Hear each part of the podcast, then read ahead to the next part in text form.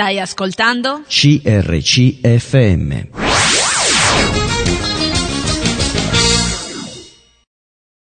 Buona giornata a tutti, buon martedì, grazie di essere con noi a Bibbia dintorni, sempre a quest'ora. Noi, a noi fa piacere insomma trascorrere un'oretta in vostra compagnia. Oggi parlere, ritorneremo a parlare di archeologia e Bibbia, ne abbiamo già parlato tantissime volte, stiamo facendo un po' eh, tutta la storia del popolo di Israele, abbiamo detto che eh, tante scoperte archeologiche a partire dal XIX secolo hanno consentito di gettare una luce immensa sulla storia dei popoli del vicino Oriente e che spesso sono riusciti a sottolineare evidenze e parallelismi con i racconti biblici. La conoscenza della storia, della cultura e delle religioni degli antichi popoli orientali, eh, rilevate dalle scoperte archeologiche, può essere di grande aiuto per arrivare ad una più completa comprensione dei testi sacri. Se eh, riguardo all'Antico Testamento l'archeologia ha portato alla scoperta di intere nazioni, risuscitato importanti popoli e colmato proprio notevoli lacune, per il Nuovo Testamento essa non ha compiuto imprese di tale portata, tuttavia anche in questo caso le scoperte si sono rivelate utilissime. Per esempio è nota oggi con sufficiente precisione la Gerusalemme dell'epoca di Gesù e degli Apostoli. Uh, il Nuovo Testamento ci parla anche di molte altre località, specialmente in Grecia e in Asia Minore. L'archeologia ha anche consentito di ritrovare i luoghi dove Paolo annunciò l'Evangelo, il Vangelo durante i suoi viaggi missionari e eh, di verificare anche l'attendibilità di molti dettagli riferiti dal suo biografo Luca negli Atti degli Apostoli. Il raccordo tra Bibbia e archeologia è anche di fondamentale importanza per la ricerca toponomastica. Il collegamento, abbiamo detto, tra luoghi citati dalla Bibbia e la loro reale ubicazione, con eventuale cambiamento del nome nell'attuale località. Eh, le scoperte degli ultimi 50 anni hanno portato, come ho detto prima, alla luce un quadro molto più ricco rispetto all'immaginario della generazione precedente. Ricordiamo i ritrovamenti nelle grotte di Qumran, i grandi palazzi dell'edilizia erodiana, le case di Gerusalemme, le sinagoghe, eh, la casa di Maria, la casa di Pietro. E eh, nelle ultime puntate ci siamo soffermati proprio a parlare di Gerusalemme, abbiamo parlato molto del Tempio eh, e abbiamo detto che oltre che per le mura per il Tempio stesso e per tutti gli altri luoghi toccati da Gesù nel corso delle sue, delle sue visite a Gerusalemme, l'interesse degli archeologi si è rivolto anche verso i grandi contenitori d'acqua presenti in città e anche verso le abitazioni private. Abbiamo parlato delle tante piscine che c'erano a Gerusalemme, eh, due di questi sono nominate nei Vangeli in occasione di miracoli, una è la piscina di Siloe, eh, il cieco che Gesù guarì fu mandato proprio a questa piscina per lavarsi e l'altra è la piscina chiamata eh, in ebraico Betesta, eh, presso la porta delle pecore. E poi abbiamo anche accennato alla piscina di Mamilla, che si trova ad ovest della porta di Giaffa all'esterno della città eh, vecchia. Eh, proseguiremo oggi eh, a parlare appunto ehm, di questa di Gerusalemme al tempo di Gesù, lo facciamo sempre con la dottoressa Deborah Doring che ormai ci accompagna in questo viaggio. Ricordo solo che lei è laureata eh, in farmacia, ma eh, le, le piace molto studiare proprio l'archeologia biblica. Deborah, buongiorno. Buongiorno a te e anche agli ascoltatori. Allora, eh, abbiamo detto di, questa, di queste grandi riserve d'acqua che Gerusalemme aveva al tempo di Gesù. Sì, eh, riserve che davano la possibilità sia a, fornirsi di acqua nel caso di un assedio e anche erano molto importanti per eh, le purificazioni rituali che normalmente i giudei effettuavano prima di eh, accedere al Tempio, alla parte sacra del Tempio. Mm-hmm. Ecco, archiviata un po' questo argomento dell'acqua, eh, parleremo oggi soprattutto dell'edilizia privata. Fino a pochi anni fa si con- non si conosceva molto sulle case di Gerusalemme eh, del primo secolo. Eh, poi, in seguito a circostanze un po' drammatiche, no? i violenti bombardamenti della guerra dei sei giorni, eh, fu concesso agli archeologi di scavare nel quartiere ebraico dove una volta si trovava la città alta sulla collina occidentale, no? Sì, esatto, perché sappiamo, abbiamo già detto altre volte che Gerusalemme, la Gerusalemme antica era suddivisa su due colline, distribuita su due colline, la collina orientale dove a nord si trovava il Tempio, a sud la città di Davide e poi la collina occidentale. E mm. sulla collina occidentale eh, c'era diciamo, il quartiere residenziale e mm, in questo quartiere infatti abitavano per esempio anche i sacerdoti, le famiglie dei sacerdoti e grazie diciamo così, a questa guerra è stato possibile eh, ricevere l'autorizzazione per scavare in quel luogo e, e mm, tutto il, lo staff era mm, di origine israeliana, infatti era guidato dal professor Naaman Avigad e anche i suoi assistenti erano israeliani e questo è anche importante perché chiaramente loro fanno delle indagini su eh, qualcosa che riguarda i loro avi. Eh, recentemente sono stati un po' anche accusati questi ricercatori israeliani dicendo che lo, lavorano pro domo loro, insomma, no? Eh, per uh, sottolineare il fatto che quella terra appartiene a loro però effettivamente il, i riscontri ci sono, loro mm. veramente lì 1900 anni fa hanno vissuto, c'è stato un mm. lungo periodo in cui sono stati lontani, però eh, i riscontri ci sono, il Tempio c'è. Il, Quindi insomma, possiamo dire che sono, è comunque una ricerca affidabile. Io penso di sì, perché sempre, sono sempre ricercatori che cercano di agire in maniera scientifica. Tu dici che magari possono alterare i risultati. Ma eh, n- a questo non sono arrivati, però diciamo che c'è un pochino di, eh, come dire, di incredulità, no? Dicendo che magari lavorano per sottolineare quelle cose che fanno comodo a loro, però insomma invece certo possiamo punto. dire che è un'equipe e a loro possiamo dire che sono affidabili. Eh, eh, al, al, al, di là di tutto, quando tu fai delle indagini e hai dei riscontri, mm. questi sono anche, eh, diciamo così, eh, vengono ufficializzati uh-huh. e chiunque può andare e controllare e valutare, cioè anziché una critica gratuita, uno può andare lì e valutare se i dati effettivamente coincidono con quello che eh, c'è sul luogo, hanno stato ritrovato sul luogo oppure no. Anche perché eh, sospenderei un attimo mm, questo argomento dell'edilizia privata e eh, ci sono delle importanti scoperte che sono state fatte anche recentemente. Sì, sì, proprio da poco, stai, ti stai riferendo alla breccia nel muro? Sì, sì. Eh, sì, da poco oh, è stato ritrovato proprio esattamente il punto in cui eh, l'esercito romano guidato da Tito nel 70 d.C., ha abbattuto il muro, la, la, terza cinta di mura che circondava Gerusalemme. Se ne parlava nei testi storici, eh, Giuseppe Flavio ne aveva parlato e anche lo storico romano Cassio Dione ne aveva parlato, però eh, effettivamente non c'era stato nessun riscontro oh, visibile, pratico di questo assedio. Mm. E, ehm, finché appunto un po' poco recentemente gli israeliani hanno ehm, potuto identificare esattamente il punto in cui eh, i romani hanno effettuato la breccia.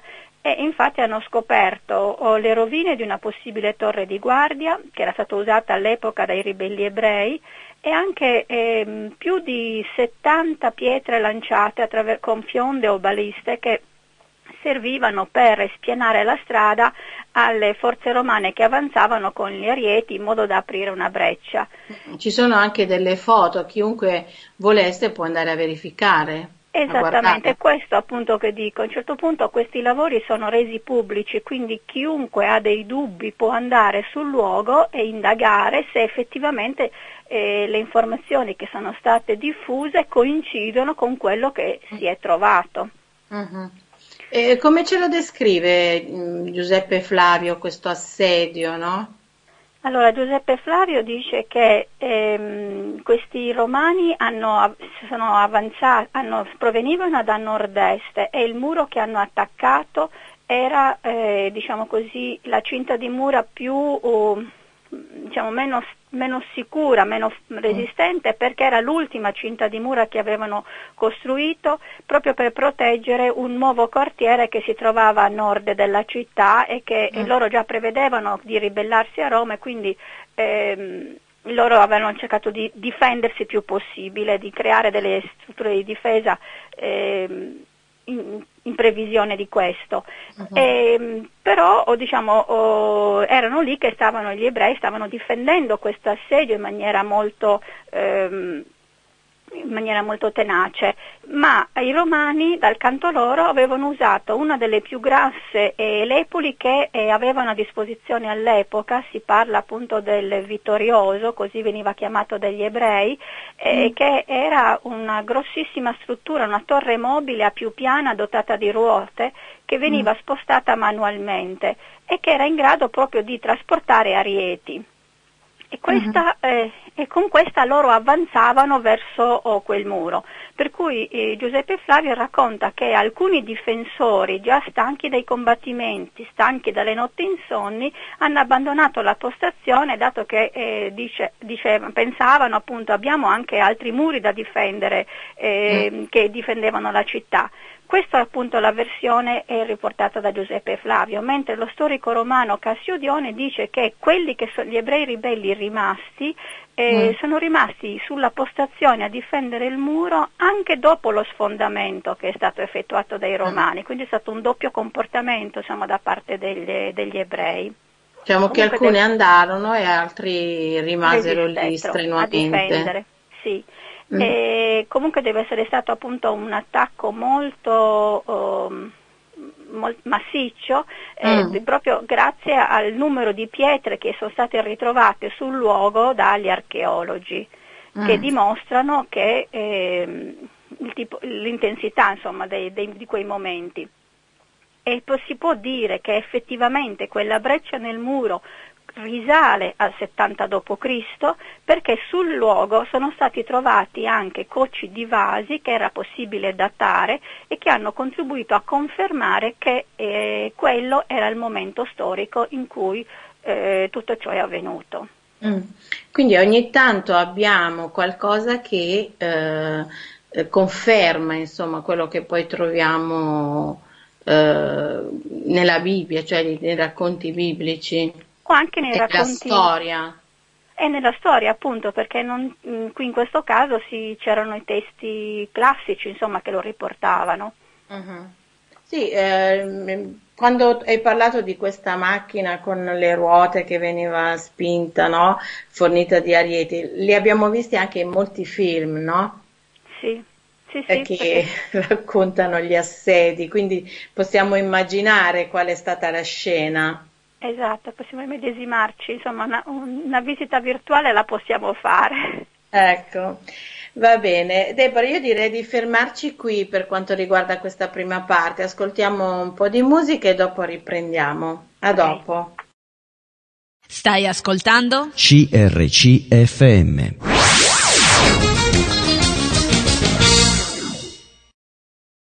Allora, eccoci qui di ritorno, stiamo parlando eh, della Gerusalemme, continuiamo insomma il nostro viaggio, il nostro percorso eh, nella città di Gerusalemme al tempo di Gesù, abbiamo parlato eh, che ci sono tante scoperte che man mano insomma, eh, verificano poi quelli che sono eh, i racconti biblici, anche i racconti storici e che possiamo dare insomma eh, veridicità a quello che le scritture eh, ci raccontano. Abbiamo parlato delle, del, che Gerusalemme è stata una città con tante piscine e eh, vogliamo invece in questa seconda parte parlare dell'edilizia privata. Abbiamo detto che fino a un po' di tempo fa non si conosceva nulla, che però invece adesso con uh, gli scavi condotti da questo team uh, hanno portato dei risultati importanti. Deborah. Sì, infatti sono state portate alla luce i resti di sei abitazioni utilizzate durante il primo secolo d.C. All'interno di queste abitazioni c'erano molti oggetti domestici che ci hanno permesso di conoscere eh, come si viveva eh, qual era la vita, diciamo così, quotidiana a, nella città di Gerusalemme. E, e, in questo modo si è potuto ehm, arricchire un, una parte della, dell'archeologia di Gerusalemme che era considerato un po' l'anello debole, perché eh, non si, si sconosceva la storia, ah, infatti mm, Giuseppe Flavio che ho menzionato prima è mm. stato un importante storico che ha raccontato quella che è la storia degli ebrei, in particolar modo della guerra contro i romani, però non parla della quotidianità, di come erano mm. fatte le case, di come si viveva e anche la Bibbia in effetti dà molte informazioni in merito. Ehm, se ci sono delle informazioni sono oh, semplicemente incidentali e che e servono per spiegare meglio oh, una storia, un avvenimento che viene descritto e sono certo. essenziali diciamo così per la storia, ma non, la finalità dell'autore non era quello di parlare della vita quotidiana. Mm. E, ehm, e così diciamo, oh, è stato molto utile poter vi- visitare queste case e una di queste è stata chiamata dagli archeologi la casa erodiana perché ehm, è stata abitata durante l'epoca del re, de- re Erode il Grande. Mm. Eh, sappiamo che Erode il Grande era un grande costruttore che aveva sempre tante idee e, insomma, e fra queste decise anche di eh, effettuare una ristrutturazione viaria all'interno di Gerusalemme, per cui quella casa venne espropriata e venne eh, demolita e su di essa eh, fu, fatto, fu costruita questa, questa strada, grande strada. Mm. Gli archeologi infatti per poterla visitare hanno dovuto smontare una strada pavimentata eh, con dei grandi blocchi di pietra e poi finalmente hanno potuto oh, vedere come quest- la planimetria di questa casa e quali reperti eh, nascondeva. Mm. E, mm, si è così potuto vedere che la casa era grande 200 metri quadrati, che i vani Sappiamo, erano... insomma che Erode Grande era, aveva mania no? di grandezza, chiamato giustamente Erode il Grande. Sì, sì, anche se molto probabilmente questa non era una casa abitata da lui, sì, ma, suo, nel suo periodo, diciamo. Nel suo periodo, sì, da persone che avevano disponibilità economiche. Mm e, e avevano appunto questa grande eh, abitazione e la casa, diciamo così, era costituita, costruita, la planimetria di questa casa era questa, eh, un cortile centrale, intorno a questo cortile c'erano oh, disposti tanti vani. Ricorda un po' la struttura che abbiamo visto a Capernaum, no? dalla casa di Pietro, Pietro un cortile sì. con tanti vani eh, intor- disposti intorno, anche se in quel caso era abituata da più era un clan familiare, mentre probabilmente in questo caso era abitato da una sola famiglia. Mm-hmm.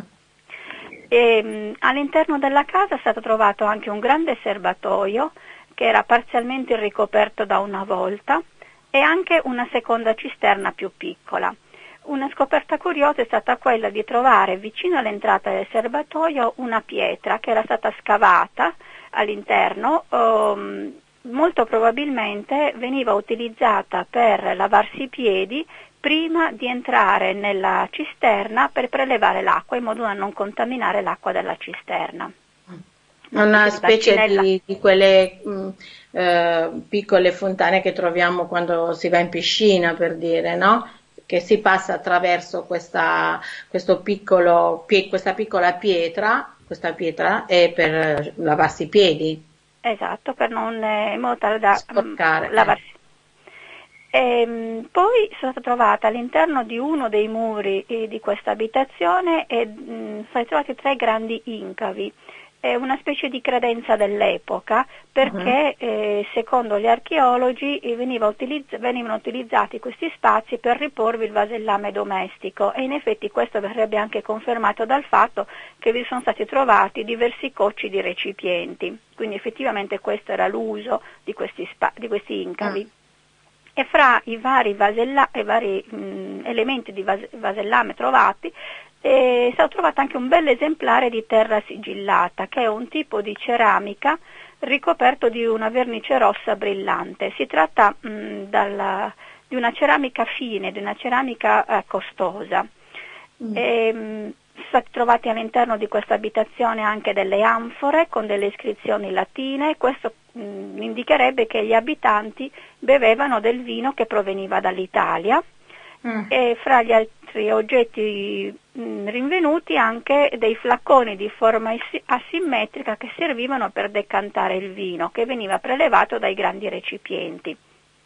Tutte okay, queste... Come dico sempre ai nostri ascoltatori, di lavorare un po' di fantasia, perché raccontare tutti questi particolari senza averli sotto gli occhi diventa un po' difficile, esatto. no? Però sì. se noi eh, lavoriamo di fantasia e eh, ci facciamo così delle immagini dopo che sentiamo la descrizione, forse possiamo vedere, insomma, come era eh, al tempo, all'epoca, una casa, come tu hai eh. detto, eh. questi ripiani che sembrava una credenza, oppure sì. questa pietra incavata che eh, ci ricorda appunto quando andiamo in piscina e ci laviamo i piedi.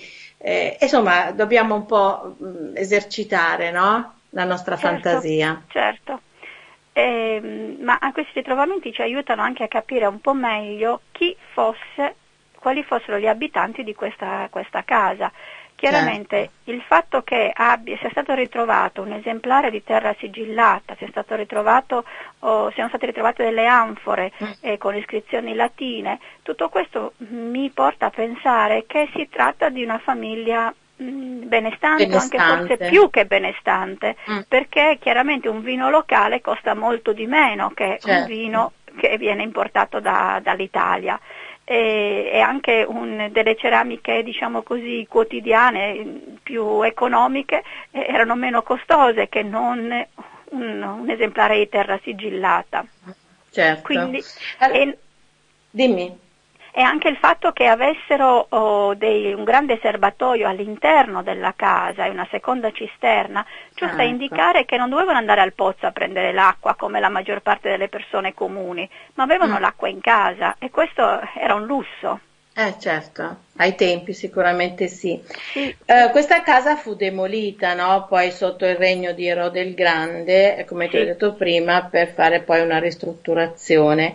Ci furono invece altre case che furono abitate fino alla caduta di Gerusalemme e vennero distrutte eh, nel 70 d.C., no? Sì, esatto. E di queste abbiamo anche delle tracce. Sì, di queste, in particolar modo di due di queste case, eh, aver, abbiamo maggiori informazioni. Una è stata chiamata dagli archeologi la casa bruciata, proprio perché presi, presentava evidenti tracce di incendio, di quell'incendio che ha devastato la città di Gerusalemme all'epoca. E mm. un'altra invece è nota come la casa grande, così l'hanno chiamata gli archeologi, perché presentava delle dimensioni eccezionali, era molto molto grande. Uh-huh. Chiaramente eh, bisogna precisare che la descrizione di queste abitazioni mh, è, è, cioè in pratica si tratta di abitazioni grandi, abitazioni lussuose, eccetera, ma questa non era la vita dei comuni abitanti di Gerusalemme, certo. cioè non tutti gli abitanti di Gerusalemme vivevano in questo modo. E mm. Loro hanno potuto di, eh, effettuare gli, schia- gli, scavi in una zona che eh, in cui normalmente vivevano le persone ricche di Gerusalemme, mm. come per esempio dei, dei sacerdoti, le famiglie Sacerdote. dei sacerdoti. Ah. Quindi questa non è la normalità, ecco, uh-huh. la mm-hmm. maggior parte degli abitanti eh, viveva in case più piccole, in condizioni più eh, disagiate. Ma forse anche per questo ci sono pervenuti dei resti, forse perché erano costruiti in maniera migliore, con materiali migliori. Esatto, esatto, mm. certo anche questo è importante, però almeno mm. abbiamo un'idea ecco, più chiara di come si vivesse all'epoca. Erano ricchi, ma almeno sappiamo più o meno come si viveva all'epoca, mentre prima non sapevamo quasi niente. Uh-huh.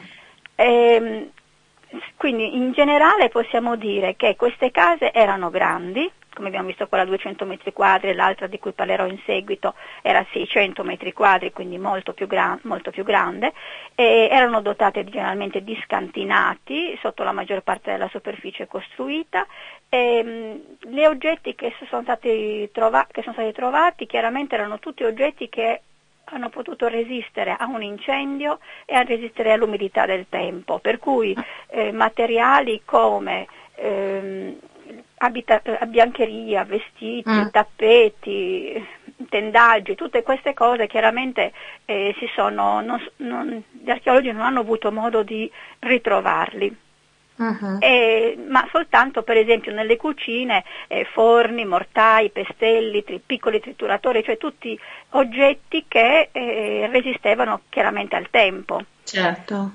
Quello che si è potuto vedere eh, per esempio erano anche eh, il tipo di pavimenti che venivano utilizzati all'interno delle case, quindi non terra battuta ma magari i pavimenti in mosaico, oppure eh, i muri erano intonacati o affrescati e quello che ha colpito gli archeologi è che i modelli scelti per decorare le pareti erano generalmente i, gli stessi modelli che si usavano nei centri culturali dell'epoca.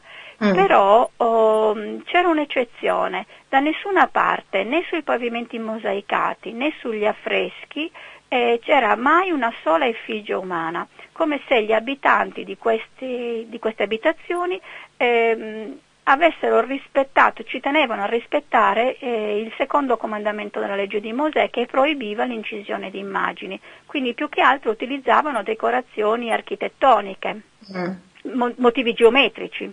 Ecco. Sì, sì, certo.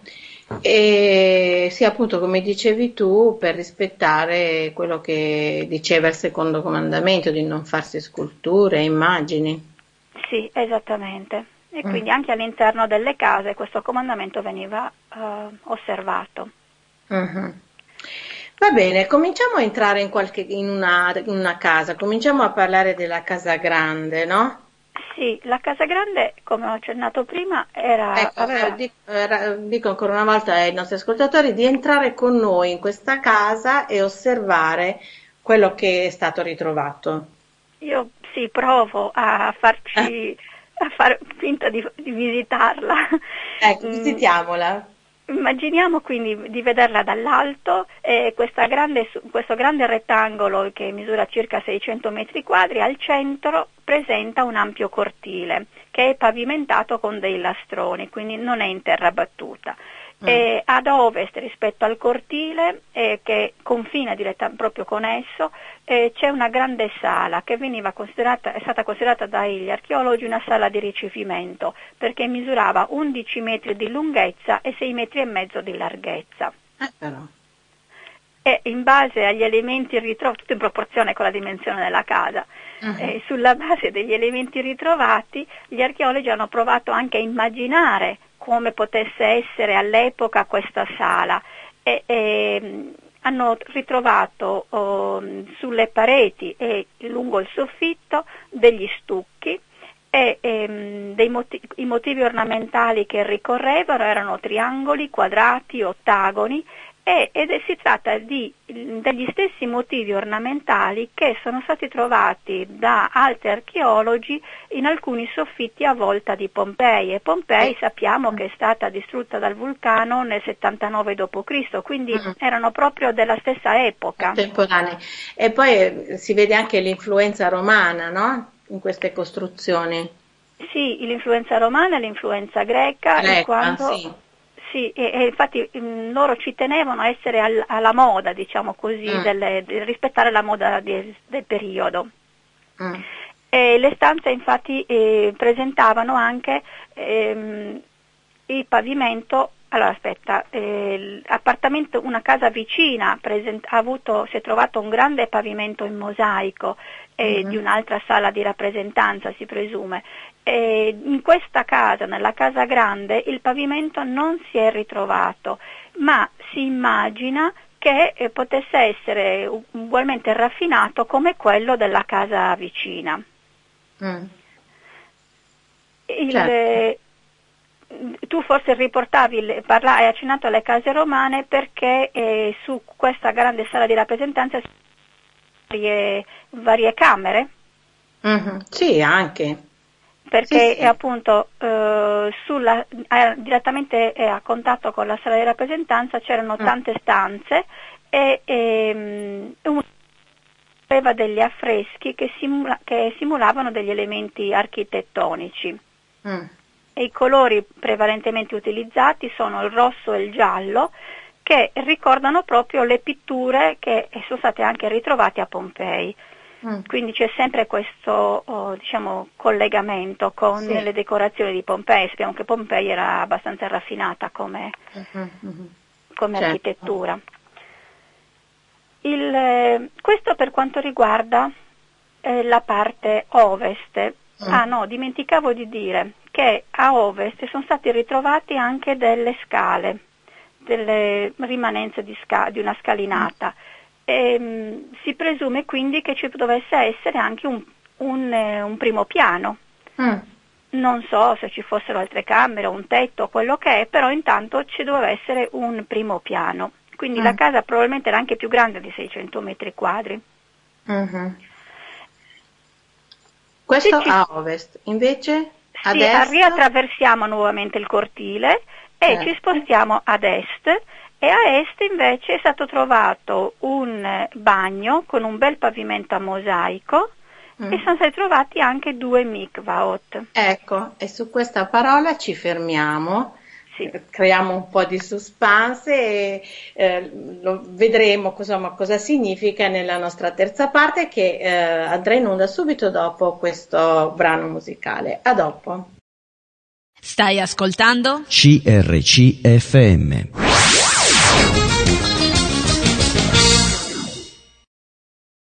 Eccoci di ritorno, eh, stiamo parlando eh, di queste grandi case ritrovate eh, a Gerusalemme, insomma nei pressi di Gerusalemme. Abbiamo parlato di questa casa erodiana ai tempi di Erode il Grande e abbiamo anche citato la casa bruciata e questa casa grande eh, chiamata così per le sue mh, eccezionali dimensioni e abbiamo anche detto che eh, queste scoperte eh, di queste case appartenevano ai quartieri ricchi delle città dove abitavano le famiglie dei sacerdoti.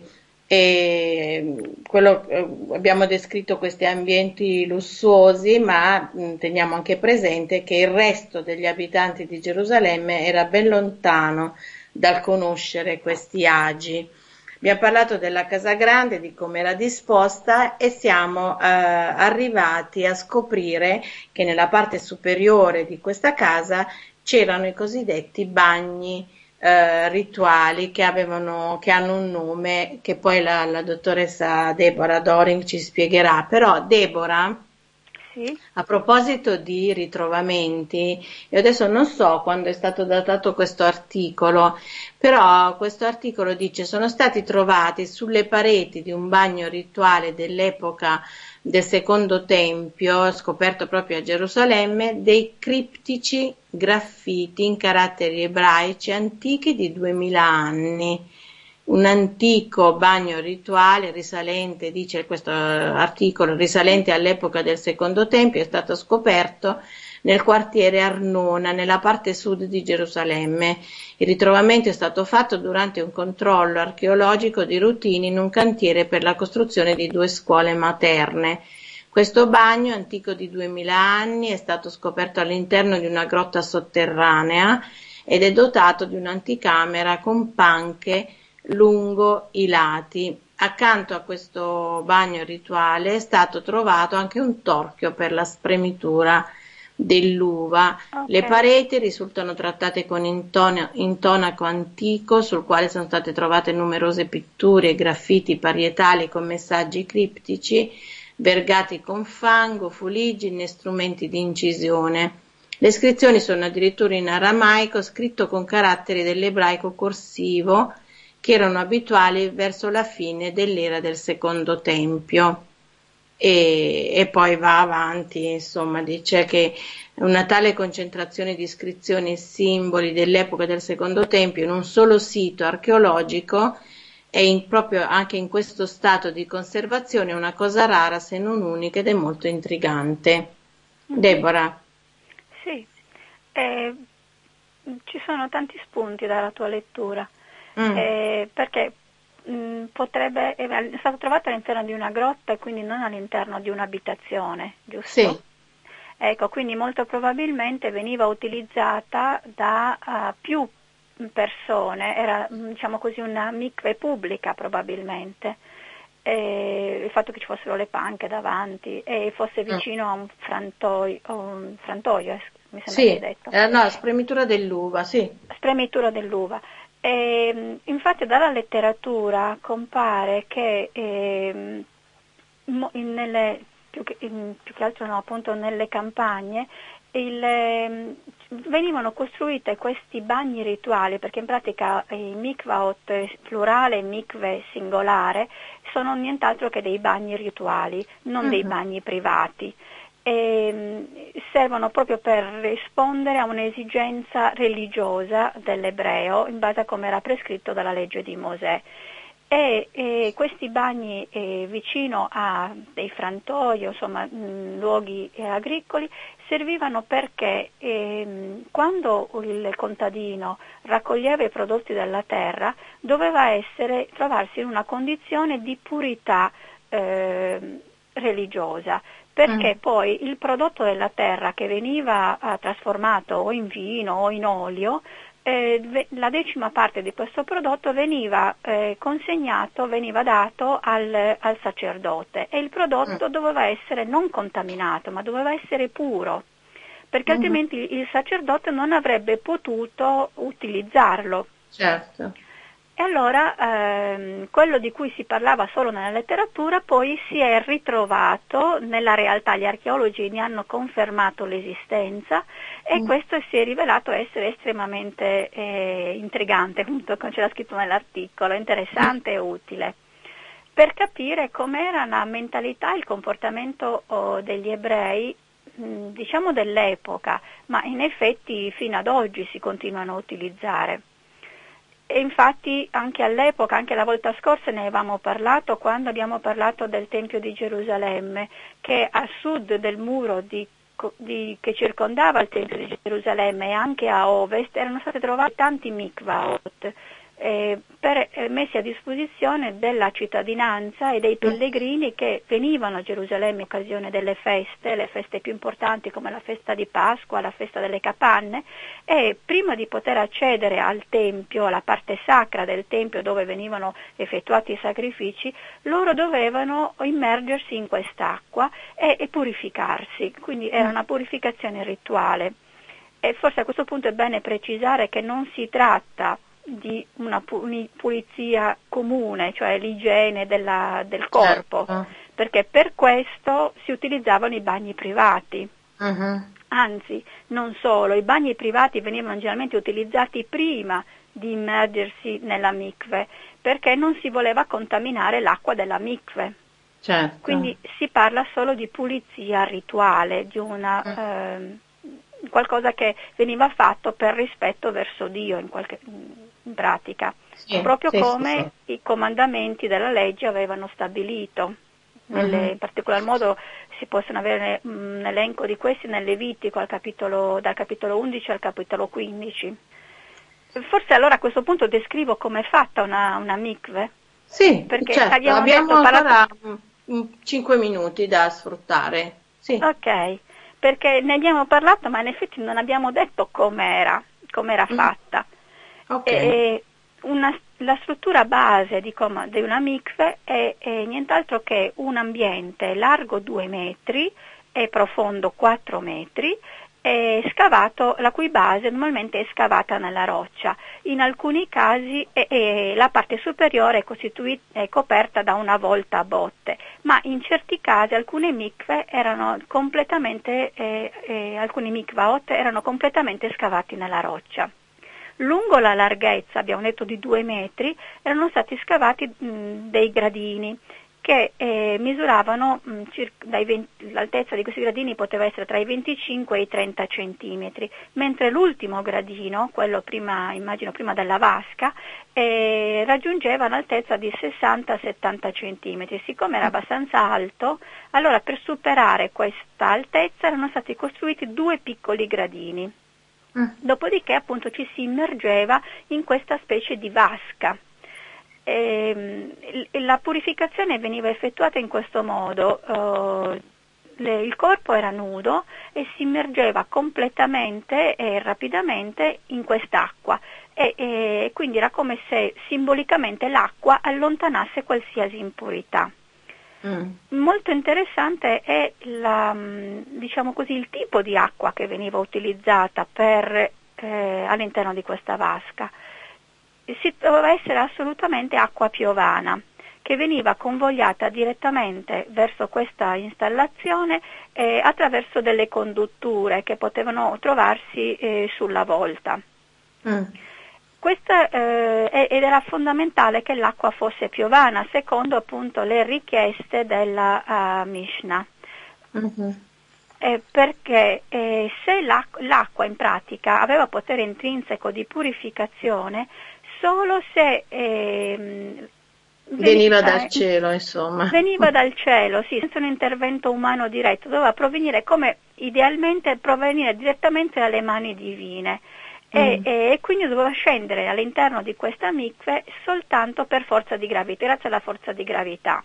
Mm. E, ehm, poi era importante, queste sono tutte regole che eh, sono, state, eh, sono contenute appunto nella Mishnah, che mm. è uno scritto rabbinico. Certo.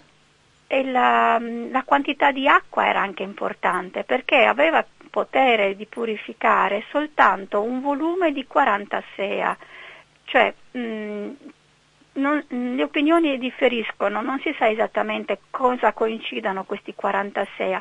Secondo oh, alcuni autori potrebbe essere un volume che oscilla tra il mezzo cubo di acqua e un metro cubo di acqua mm. e solo questa quantità di acqua ha potere purificante degli uomini o degli oggetti mm. e, e, e, le acque dovevano essere ferme. Tu prima hai parlato oh, della Mishnah eh, che eh, aveva le mura intonacate. Sì.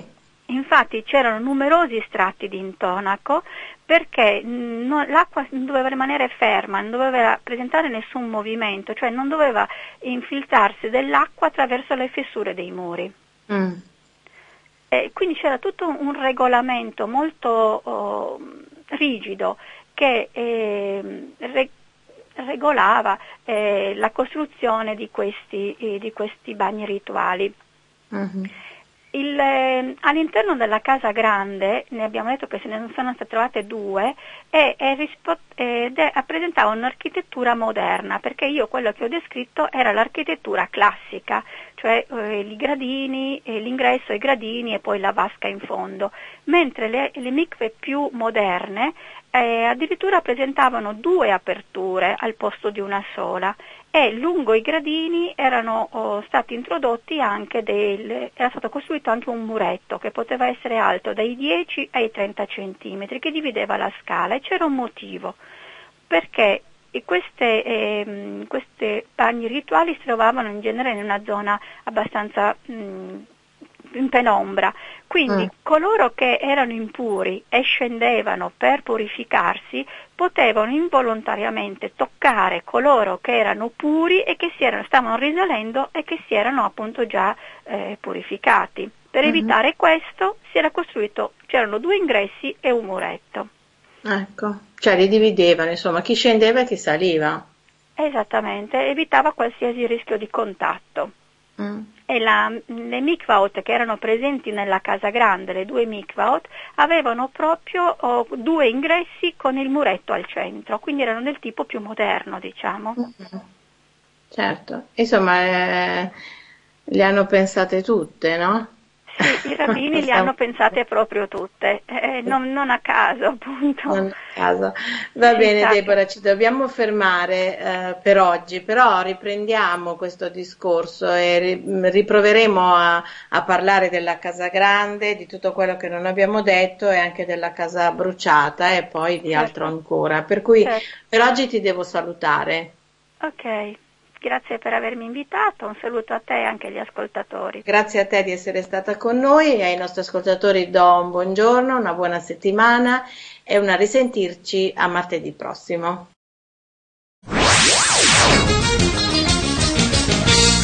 Hai appena ascoltato un programma prodotto da crc.fm. Se hai apprezzato quello che hai ascoltato, considera di sostenere il tuo programma preferito. Visita il sito www.crc.fm e ricorda, il tuo sostegno è prezioso.